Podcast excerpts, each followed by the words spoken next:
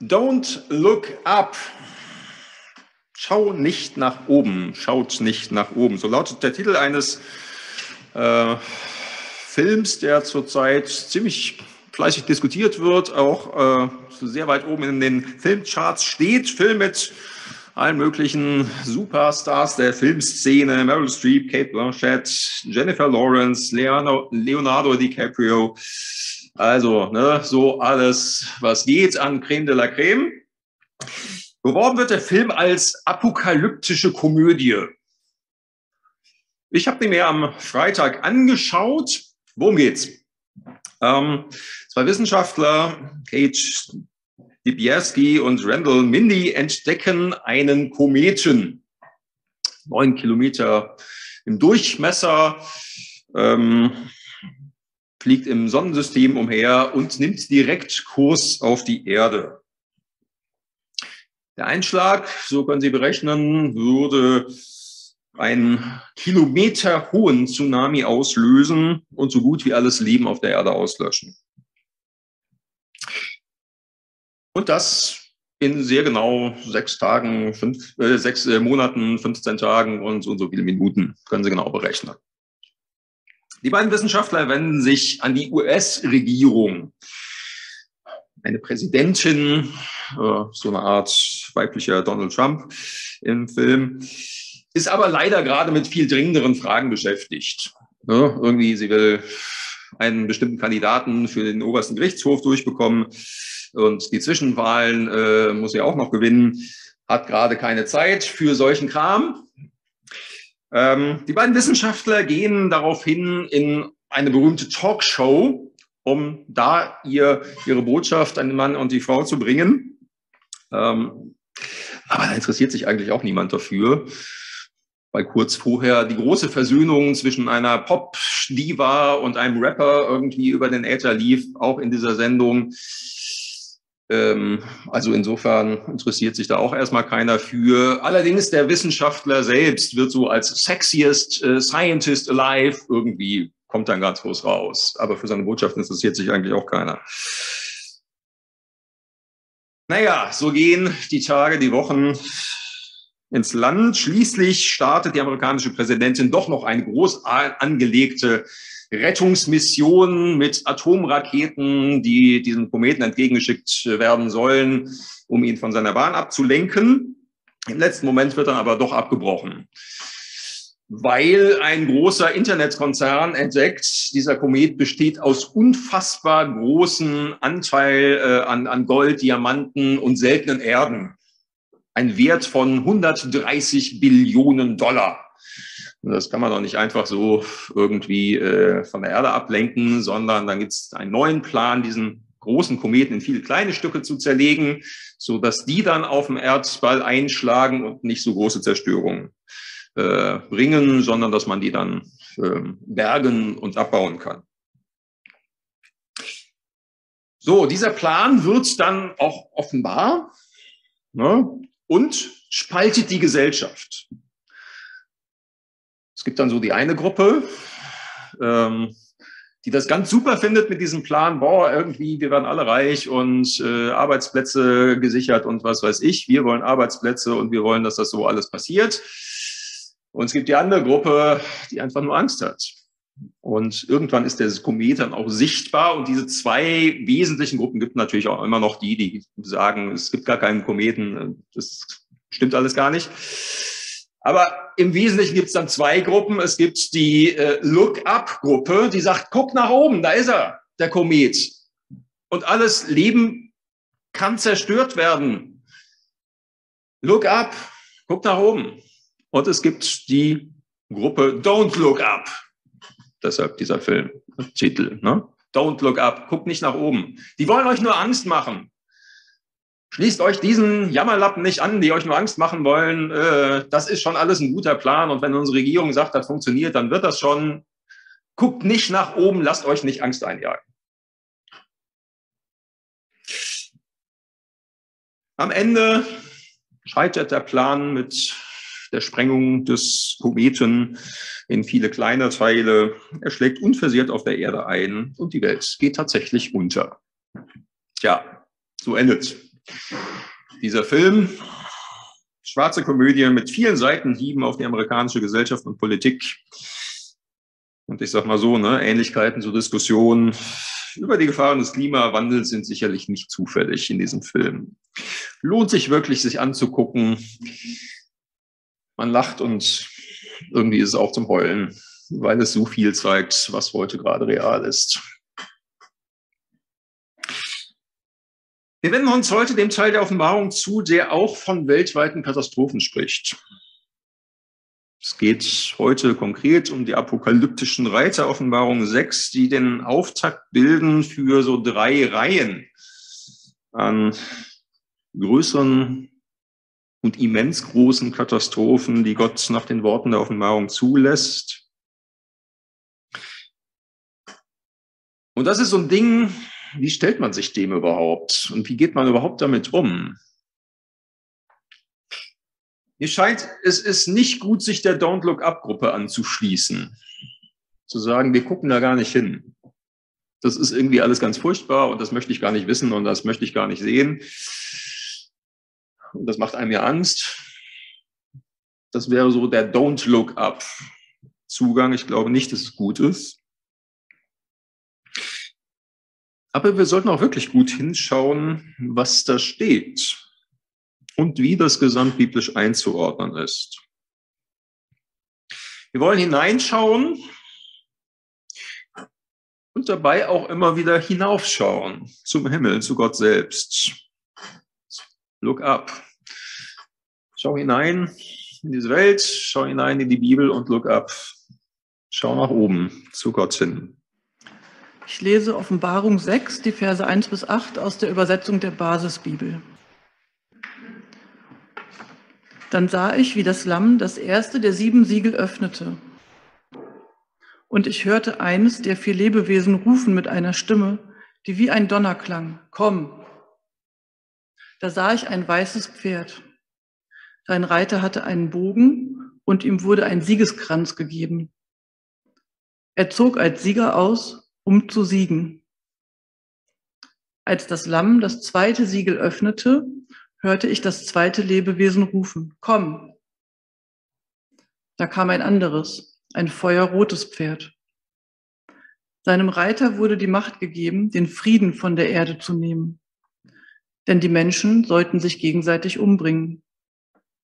Und es wurde ihm ein großes Schwert gegeben. Als das Lamm das dritte Siegel öffnete, hörte ich das dritte Lebewesen rufen, komm. Da sah ich ein schwarzes Pferd. Sein Reiter hatte eine Waage in seiner Hand. Und ich hörte etwas wie eine Stimme rufen. Sie kam von dort, wo die vier Lebewesen waren. Eine Tagesration Weizen soll einen Tageslohn kosten.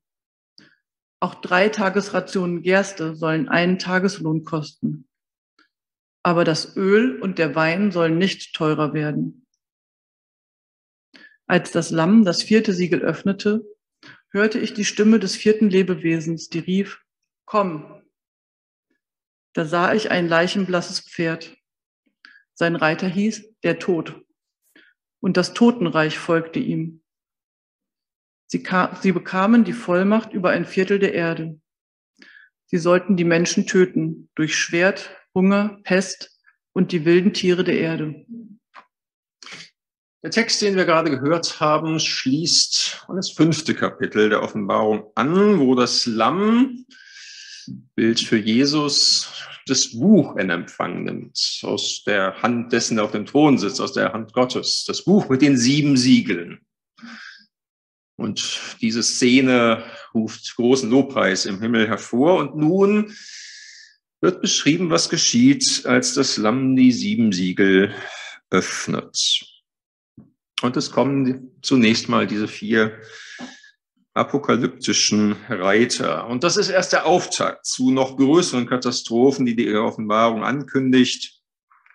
Also ne, kein Komet, der auf die Erde zurast, aber eben diese Reiter, das weiße Pferd oder der Reiter mit dem weißen Pferd steht offen war oder vermutlich jedenfalls für den Antichristen, über den ich letzte Woche schon gesprochen habe. Offenbarung 13 wird das näher ausgeführt.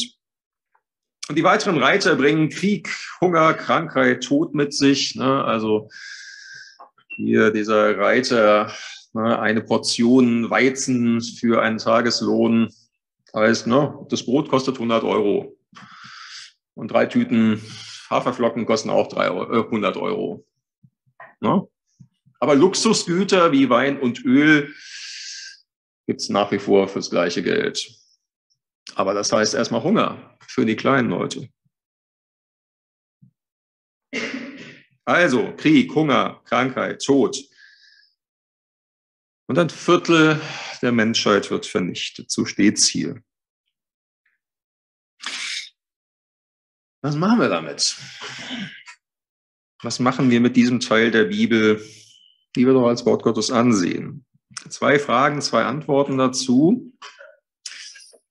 Stehen da schon die Fragen jedenfalls. Erste Frage, warum lässt Gott das zu? Indem ich die Frage so stelle, sage ich damit natürlich schon was. Gott lässt es zu. Ja, Gott sagt, kommt oder lässt durch einen Engel sagen, kommt zu diesen apokalyptischen Reitern. Da steht aber nicht, dass das ein eigentlicher Wille ist, sondern die stehen schon irgendwie bereit, wie auch immer. Und wenn sich hinter dem weißen Pferd die antichristliche Macht verbirgt, dann ist das natürlich nicht in Gottes Sinn, aber er lässt es zu. Wenn man sich jetzt nun mal fragt, was hat das irgendwie vielleicht auch mit uns und unserer Zeit was zu tun? Dieses Zulassen Gottes von solchen katastrophalen Entwicklungen. Dann sehe ich eine Verbindungslinie zu den Aussagen des Apostels Paulus in Römer 1. Schreibt der Apostel Paulus einmal vom Zorn Gottes, der alle trifft, die Gott nicht ehren und seinen Willen missachten. Aber dieser Zorn Gottes hat eine bestimmte Art und Weise, wie er sich, wie er in die Realität hineinkommt, wie er sich dann umsetzt. Und da steht in der Lutherbibel das Wort dahingegeben. Gott hat sie an die Begierden ihres Herzens dahingegeben, so steht es in Römer 1, 24. Der Gedanke ist also, Gottes Zorn zeigt sich genau darin, dass er uns unserem eigenen Willen überlässt. Gott fragt sozusagen, ihr wollt mich nicht kennen, ihr wollt euch nicht nach meinem Willen richten, ihr wollt selber wissen, was gut und böse ist. Okay, ihr kriegt euren Willen. Und genau das ist der Zorn Gottes, dass er uns unserem schlechten Willen überlässt. Gott wird nicht daran hindern. Er wird das, was dann geschieht, wird uns ins Seeland führen. Das ist für Gott offensichtlich. Aber er stellt sich dem nicht weiter in den Weg. Wenn wir sagen, nicht dein Wille, Gott geschehe, Himmel im Himmel so auf Erden, sondern unser Wille, sagt Gott, ja, so ist es, so sei es euer Wille geschehe.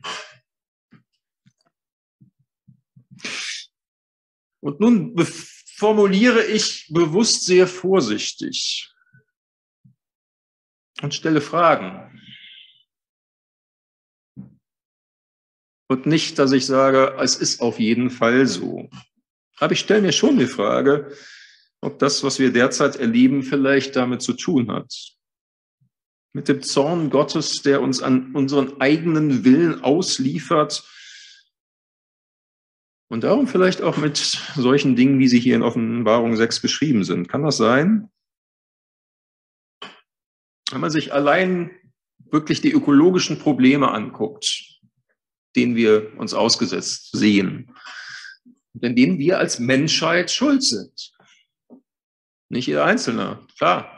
Das kann der Einzelne da schon tun. Aber wir als Menschheit habe einfach nur mal so die großen Probleme geguckt. Jetzt Zitat von der Bundeszentrale für politische Bildung. Jetzt nicht mal von einer irgendwie extremen Umweltorganisation, sondern Bundeszentrale für politische Bildung.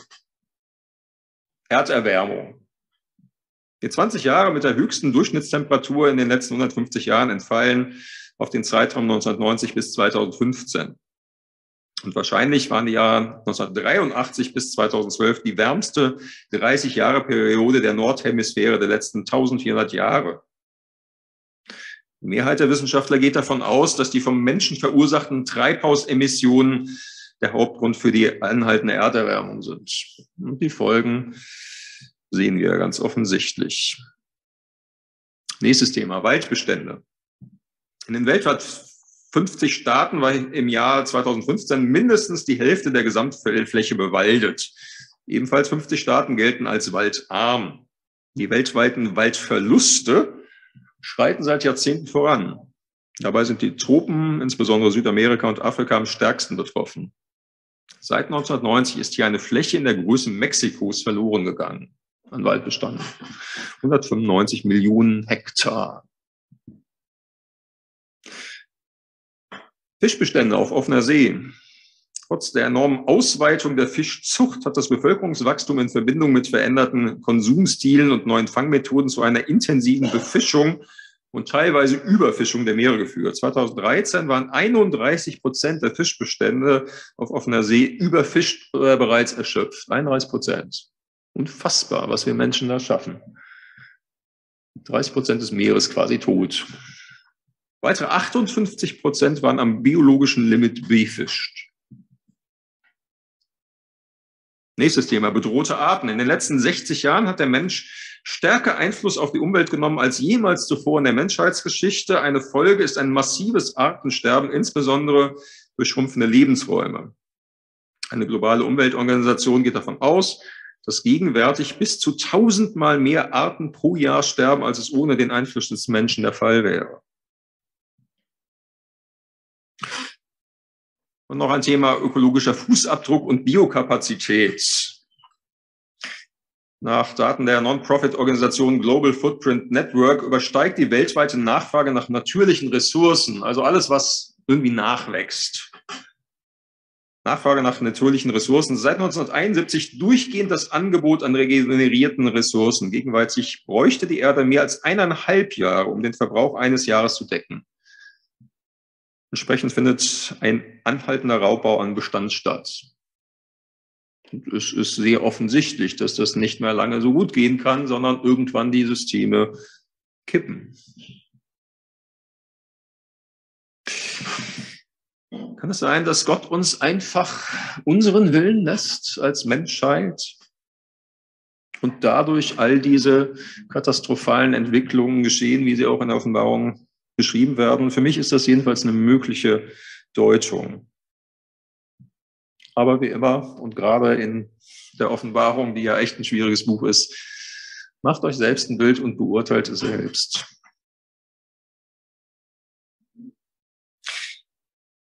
Zweite Frage. Kann es eigentlich auch anders ausgehen?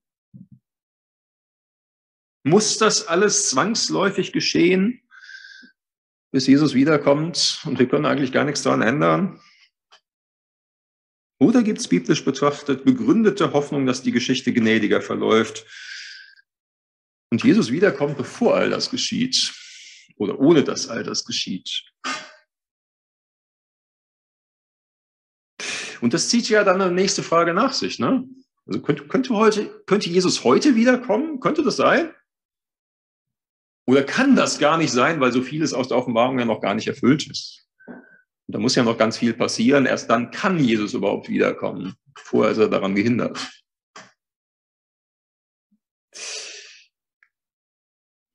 Nun, mir scheint schon biblisch betrachtet, gibt es zumindest die Möglichkeit, dass es auch anders ausgehen kann.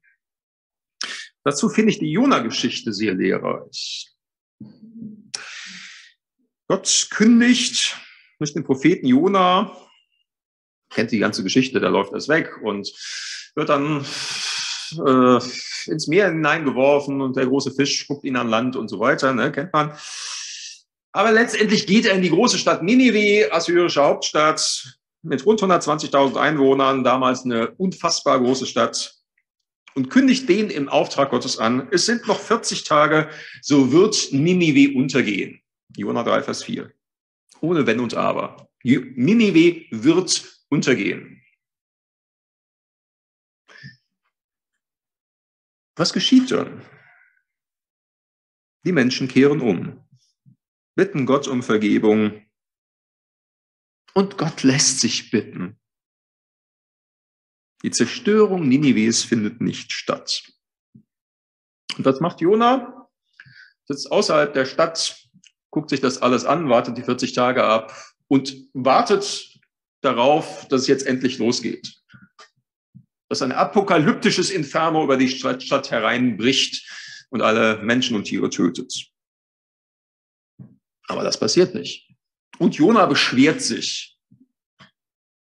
Ich wusste es doch, du bist voll Liebe und Erbarmen, du hast Geduld, deine Güte kennt keine Grenzen. Das Unheil, das du androhst, tut dir hinterher leid. Und weil das so ist, möchte er am liebsten sterben. Mit so einem Gott möchte er nichts mehr zu tun haben. Der macht's ja am Ende doch nicht. Und das sind ja die Feinde Israels. Keine Apokalypse für Ninive, das ist ja nicht zum Aushalten. Aber Gott antwortet ihm, mir sollte es nicht Leid tun um diese große Stadt Ninive, in der mehr als 120.000 Menschen leben, die nichts rechts und links unterscheiden können und dazu noch das viele Vieh? Die Frage bleibt am Ende so ein Stück offen stehen und Jona ist gefragt. Ist Gott nicht doch am Ende im Recht, obwohl er es doch angekündigt hat? Ja, so ist Gott voller Liebe und Erbarmen. Und er lässt das Unheil nicht kommen. Und das passiert nicht nur beim Buch Jona. Man kann da etliche andere Beispiele finden in der Bibel, dass Gott das Unheil, das er schon angekündigt hatte, am Ende doch zurückgenommen hat. Was heißt das für das Verständnis dieser Texte auch aus Offenbarung? Mir scheint, das heißt, Gott steht unverbrüchlich und treu zu seinen Verheißungen, zu seinen Zusagen, zu dem, was er positiv uns verspricht. Aber manchmal ist er doch noch gnädiger, als er angekündigt hat. Und darum können wir nicht sagen, das muss alles eins zu eins so kommen, wie es hier steht. Und ehrlich gesagt, sollten wir auch nicht zum Team Jona gehören, das sich darüber beschwert, wenn die Apokalypse ausfällt. Wir sollten es, um es mal so zu sagen, zum Team Mose gehören. Da hatte Gott nämlich auch schon mal angekündigt. Ich werde das Volk jetzt nach der Geschichte mit dem goldenen Kalb, ich werde es vernichten. Und Mose fleht Gott an, es nicht zu tun. Und wieder einmal lässt Gott sich erweichen. Wir sollten zum Team Mose gehören.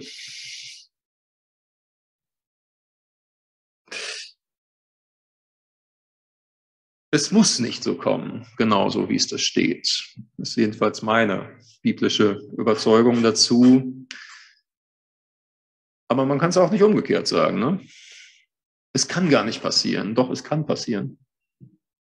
Es kann genauso kommen, wie es hier steht. Und es kann sein, dass wir ein Stück davon miterleben.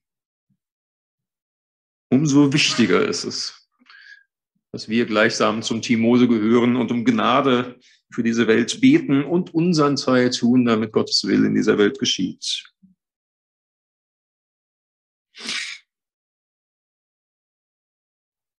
So viel zu den apokalyptischen Reitern und den Katastrophen in der Offenbarung. Ich könnte jetzt schon abschließen mit der Predigt. Es gibt aber noch mal einen kürzeren zweiten Teil mit zwar einem langen Bibeltext, aber wenig Erklärung dazu. Wir schauen uns gleich mal noch auch einen Teil der Hoffnung an. Aber vorher singen wir noch einmal miteinander. Mighty to save. Gott ist mächtig zu retten. Offenbarung 7, Verse 1 bis 17. Danach sah ich vier Engel. Sie standen an den vier Ecken der Erde und hielten die vier Winde der Erde fest. Denn es sollte kein Sturm hereinbrechen, weder über das Land noch über das Meer oder über irgendeinen Baum. Dann sah ich einen anderen Engel, der von dort her kam, wo die Sonne aufgeht. Er hatte das Siegel des lebendigen Gottes bei sich. Er rief zu den vier Engeln hinüber, denen aufgetragen war, Land und Meer Schaden zuzufügen, Mit lauter Stimme sagte er, fügt der Erde, dem Meer und den Bäumen noch keinen Schaden zu. So lange, bis wir den Dienern unseres Gottes das Siegel auf die Stirn gedrückt haben. Und ich erfuhr die Zahl derer, denen das Siegel aufgedrückt wurde. Es waren 144.000, die das Siegel erhielten. Sie kamen aus allen Stämmen des Volkes Israel. Aus jedem Stamm des Volkes Israel erhielten je 12.000 das Siegel. Aus den Stämmen Juda, Ruben und Gad, den Stämmen Ascher, Naphtali und Manasse, den Stämmen Simeon, Levi und Isachar, sowie den Stämmen Sebulun, Josef und Benjamin. Danach sah ich eine große Menschenmenge, die niemand zählen konnte. Es waren Menschen aus allen Nationen, Stämmen und Völkern, Menschen aller Sprachen. Sie standen vor dem Thron und vor dem Lamm. Sie trugen weiße Gewänder und hielten Palmzweige in ihren Händen. Und sie riefen mit lauter Stimme, die Rettung kommt von unserem Gott, der auf dem Thron sitzt und von dem Lamm. Alle Engel standen im Kreis um den Thron, die Ältesten und die vier Lebewesen. Sie warfen sich vor dem Thron zu Boden und beteten Gott an. Sie sagten, Amen. Gelobt sei Gott. Er regiert in Herrlichkeit und Weisheit. Ihm sei Dank, Ehre, Macht und Kraft für immer und ewig. Amen. Einer der Ältesten wandte sich an mich und fragte, Wer sind die Menschen in, weiß, in den weißen Gewändern und woher sind sie gekommen? Ich antwortete ihm, mein Herr, du weißt es. Und er sagte zu mir, diese Menschen kommen aus einer großen Bedrängnis. Sie haben ihre Gewänder gewaschen und im Blut des Lammes weiß gemacht. Deshalb stehen sie vor dem Thron Gottes und dienen ihm Tag und Nacht in seinem Tempel. Und er, der auf dem Thron sitzt, wird sein schützendes Zelt über ihnen aufschlagen. Sie werden nie wieder unter Hunger oder Durst leiden. Weder die Sonne noch glühende Hitze werden sie quälen. Denn das Lamm mitten auf dem Thron wird ihr Hirte sein. Es wird sie zu Quellen führen, aus denen das Wasser des Lebens strömt. Und Gott wird jede Träne von ihren Augen abwischen. Nur noch drei kurze Dinge zu diesem langen Text. Wer sind die 144.000? Was bedeutet diese Versiegelung und was ist mit dieser unzählbar großen Menge? 144.000 ist mal wieder eine dieser vielen Symbolzahlen der Offenbarung. Zwölf Stämme Israels gab's. Die Zahl 1000 steht ja auch heute noch für eine sehr große Menge, ne, irgendwie tausendmal berührt oder tausend Dank oder irgendwie so, immer große Menge. Und 12 mal 12 mal 1000 sind 144.000. Diese Zahl steht symbolisch für das ganze Volk Gottes. Hier sind zwar die Stämme Israels genannt, wenn man mal weiterliest in der Offenbarung, findet man, dass diese 144.000 nochmal auftauchen, Offenbarung 14. Ähm, und da wird nochmal extra betont, dass die 144.000 aus allen Nationen dieser Welt kommen. Also 144.000 steht mal wieder für die Gesamtheit des Volkes Gottes, das in dieser Welt lebt und in der Geschichte unterwegs ist. Diese 144.000, das ganze Volk Gottes wird versiegelt. Und zwar bevor all diese schrecklichen Dinge geschehen, hier dann nochmal anders dargestellt, nicht mit den apokalyptischen Reitern, sondern mit den vier Winden, den Stürmen, die über die Erde gehen. Versiegelt wurden damals Bücher, ja, aber gesiegelt wurden manchmal auch Sklaven.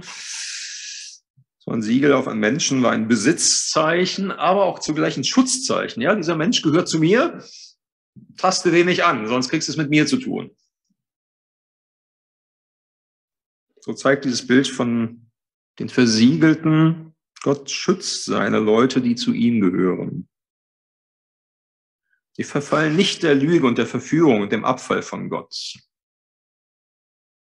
Wenn wir beten, führe uns nicht in Versuchung, sondern erlöse uns von dem Bösen, dann tut Gott genau das und schützt und bewahrt und erlöst uns. Und dann ist da von einer unzählbaren Menge von Leuten vor dem Thron Gottes die Rede. Offenbar blendet diese Szene dann schon über auf das, was wir am Ende der Offenbarung nochmal lesen. So, Gott wird abwischen alle Tränen von ihren Augen. Da liegt all das Furchtbare dann schon hinter denen. Und sie sind alle gemeinsam versammelt vor dem Thron Gottes.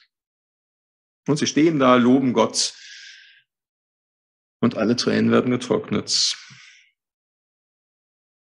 Warum dürfen sie da stehen? Weil sie weiße Gewänder tragen, die Blut des Lammes gewaschen sind. Steht hier ohne Bild, heißt das weil Jesus am Kreuz für sie gestorben ist, sein Blut vergossen hat. Und sie das für sich in Anspruch genommen haben. Und die kommen aus allen Nationen, Stämmen, Völkern, Menschen aller Sprachen und Kulturen. Am Ende wird von allen wer dabei sein. Und nun gibt es so einen feinen Unterschied, wie mir scheint, in diesem Text. Das sind jetzt ja nicht nur ein paar wenige, die da am Ende irgendwie gerettet werden, sondern eine unfassbar, unzählbar große Menge. Für Gott sicherlich zählbar, aber für Menschen nicht mehr. Wo ist von 144.000 die Rede? Auch eine Symbolzahl natürlich für das ganze Volk Gottes, was hier in dieser Welt unterwegs ist. Aber diese unzählbar große Menge scheint ja doch noch mal größer zu sein. Sonst hätte Johannes ja noch mal geschrieben und die 144.000 am Ende stehen sie vor dem Thron Gottes. Steht aber nicht sondern das steht da von einer unzählbar großen Menge. Und vielleicht, so scheint mir, heißt das, dass am Ende noch mehr Menschen gerettet werden, als hier auf der Erde bewusst Menschen an Jesus geglaubt haben. Jesus ist doch für die Sünde aller Menschen gestorben.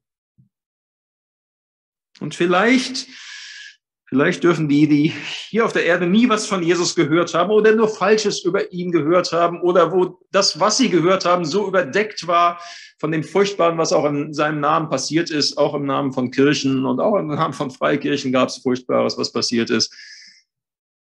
Vielleicht bekommen diese Menschen noch eine neue Chance, ihre Kleider im Blut des Lammes zu waschen. Das ist ein Vielleicht kein sicheres, so ist es. Aber wer weiß, vielleicht wird sich Gottes Liebe wieder einmal als noch viel größer erweisen, als wir es in uns in unseren kühnsten Träumen ausmalen können. Vielleicht heißt es genau das. 144.000, die hier bewusst unterwegs sind als Symbol für das ganze Volk Gottes, aber am Ende werden noch viel mehr Menschen gerettet werden durch die Liebe Gottes. Möge es so sein. Amen.